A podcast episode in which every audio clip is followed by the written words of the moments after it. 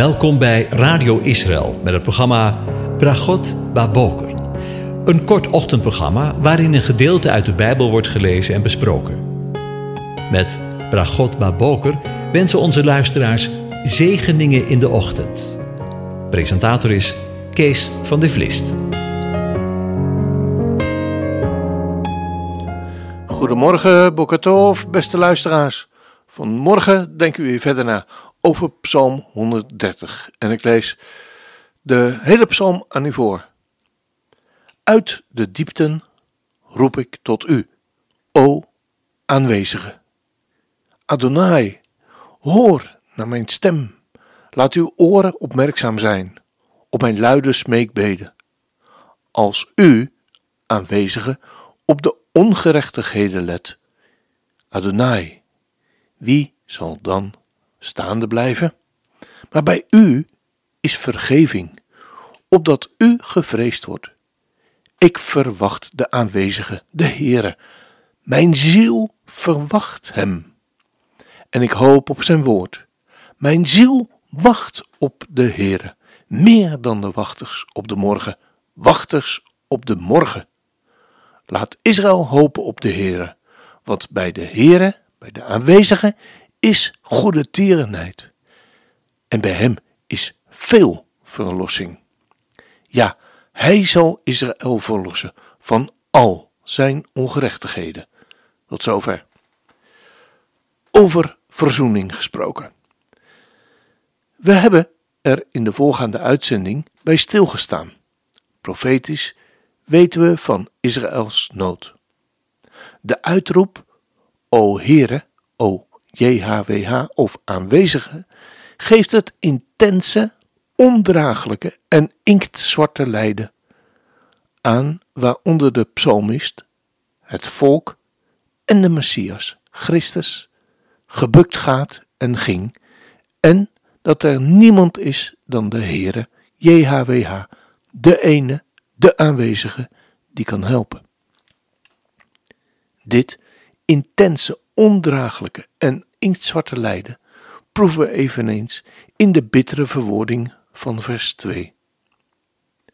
Na tot de aanwezige te hebben gezegd, geroepen, ja, geschreeuwd, letterlijk, vraagt de dichter, en door de woorden van de dichter heen, het leidende volk Israël, de Heere Adonai, de soevereine heerser en voorziener, om te luisteren en vraagt en vragen zij om zijn aandacht, want alleen in zijn doorboorde handen zijn dood en leven. Laat uw oren opmerkzaam zijn op mijn luide smeekbeden. Heer, hoor mijn stem. Dit is het gebed. Dit is wat hij huilde, zegt de Hebreeuwse tekst. Het is de taal van iemand, van een volk in grote nood. Laat uw oren opmerkzaam zijn op de stem van mijn smeekbeden. Keer u niet van mij af. Negeer mijn schreeuw niet. Ik las ergens de volgende woorden. Er zijn twee soorten gebeden: gebeden uitgedrukt in woorden en onuitgesproken verlangens die blijven bestaan als stille overdenkingen, stille gedachten.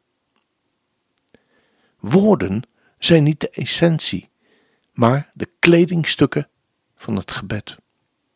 Nog één keer. Woorden zijn niet de essentie. Is niet waar het echt om gaat, maar het zijn de kledingstukken van het gebed. Want met woorden proberen we het stille lijden in ons vorm te geven. Maar het lijden is soms zo diep dat we het me nauwelijks in woorden kunnen uitdrukken. Woorden zijn soms niet genoeg. Inderdaad, woorden zijn niet de essentie, de kern, maar het kledingstuk van het gebed. Anders gezegd, woorden hebben een hart. Woorden komen voort uit het hart. Met woorden proberen we het stille lijden in ons hart een vorm te geven. Dat is wat de dichter doet. Daarin lezen we het lijden in deze psalm van het volk Israël. Hij vraagt de Heere om zijn pijn, zijn verdriet, zijn hartzeer, zijn stem te horen en dat zijn oren opmerkzaam zijn op de stem van zijn smekingen. Hij doet een dringend beroep op de Heere, op Adonai, om aandacht aan hem te schenken, want hij verkeert in grote, hopeloze nood. De Heere, hetgeen een vertaling is van het Hebreeuwse Adonai, heeft de betekenis van meester of eigenaar. Daarom huilt hij en smeekt de dichter. En door de woorden van de dichter horen we Israël smeken aan haar meester en eigenaar om naar hem om te kijken. Hij, het volk, maar eveneens de zoon met een hoofdletter die daar diep in de put zit, in ellende over zijn en in de zoon onze zonde en hem eruit tillen. En zo zien we ook de overeenkomsten met het volk van God, met Israël, dat er eeuwen en eeuwenlang leeft en verdrukking en benauwdheid, antisemitisme, pure haat en waar er volken zijn die het recht op het bestaan van Israël ontzeggen en zwart op wit verklaren dat Israël van de aardbodem moet worden vernietigd. Voor eens en voor altijd. In de dagen dat ik deze woorden schrijf, is er een opstand in Iran gaande. Aanleiding is de dood van een vrouw die volgens de autoriteiten haar hoofddoekje wat te los om haar haren had zitten. Tienduizenden mensen gaan in Iran en in vele landen daarbuiten momenteel de straat op om te protesteren en hun proteststem te laten horen. Ook hier in Nederland. Als zichtbaar protest knippen vele vrouwen een lok van haar hoofd af, om daarmee hun ongenoegen vorm te geven. Maar weet u ook dat Israël door het Iraanse bewind de schuld in de schoenen geschoven krijgt van deze opstand? Inderdaad. U raadt het al. Israël. Het antisemitisme bloeit in deze wereld voort. En de bedenker van deze list is de leugenaar van de beginnen. En toch, en toch, het volk bestaat nog steeds en bloeit als nooit tevoren.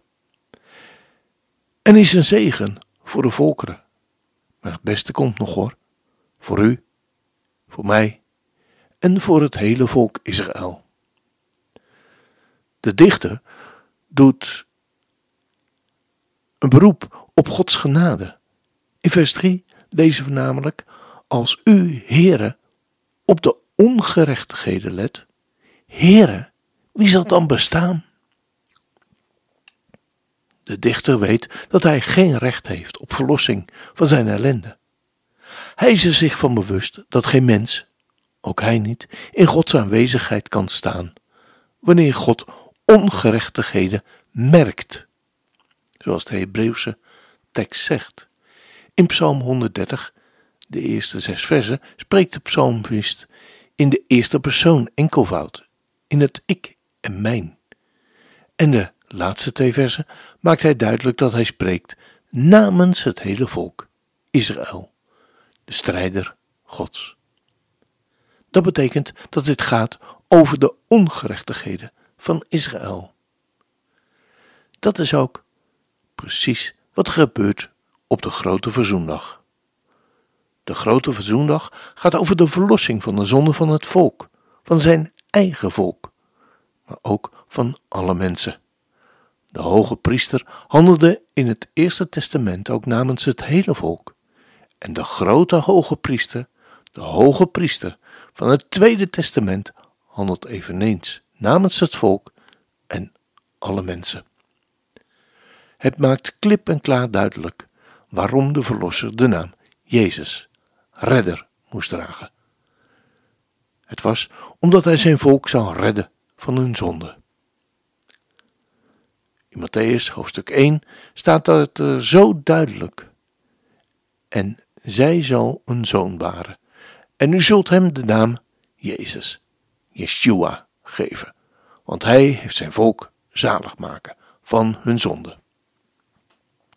In Leviticus 16 bijvoorbeeld moest de levende bok de ongerechtigheid van het volk wegdragen naar de woestijn om nooit meer terug te keren. We lezen dat in Leviticus 16, vers 21 en 22. We zien dit ook in Psalm 103. Zover het oosten is van het westen, zover heeft Hij onze overtredingen van ons verwijderd. Psalm 103, vers 12 lezen. Het oosten is de richting waarheen de levendigheid moest gaan. Het westen is waar de mensen waren. In Jeruzalem, Jeruzalem. Wat een geweldige symboliek vinden we toch wel telkens weer in het woord van God. Zover het oosten is van het westen, zo ver heeft Hij onze overtredingen verwijderd. Verder kan toch niet? Jesaja mag woorden van grenzeloze genade van de aanwezigen op het volk neerleggen als hij zegt: Ik, ik ben het die uw overtredingen uitdelgt, om mijnentwil, en ik gedenk uw zonde niet meer. Laat deze woorden maar eens diep in uw ziel doordringen vanmorgen. Jezus, Yeshua, zegt tegen zijn volk vanmorgen, tegen u, tegen mij en tegen iedereen die het me horen wil. Ik, ik ben het die uw overtredingen uitdelgt om mijnentwil. En ik gedenk uw zonde niet. Als dat geen zegen is. Vanmorgen heb ik gekozen voor het Hebreeuwse lied Gadol Adonai, waarin de grootsheid van de Heere, de meester en eigenaar bezongen wordt. Want hij is het meer dan waard, toch?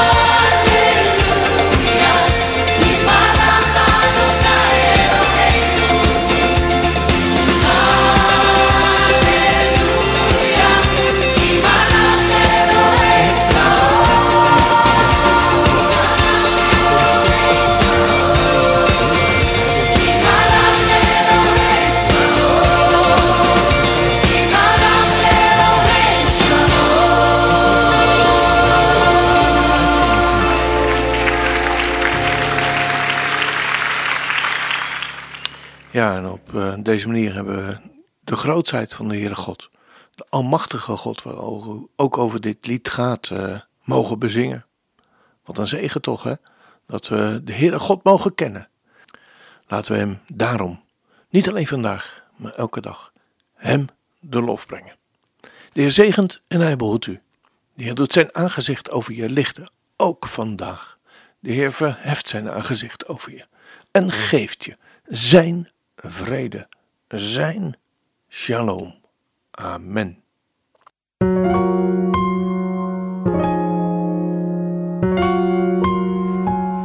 U hebt geluisterd naar het programma Bragot Baboker. Een kort ochtendprogramma waarin een gedeelte uit de Bijbel wordt gelezen en besproken. Wilt u het programma nog eens naluisteren, dan kan dat. Ga naar radioisrael.nl en klik onder het kopje radio op Uitzending gemist.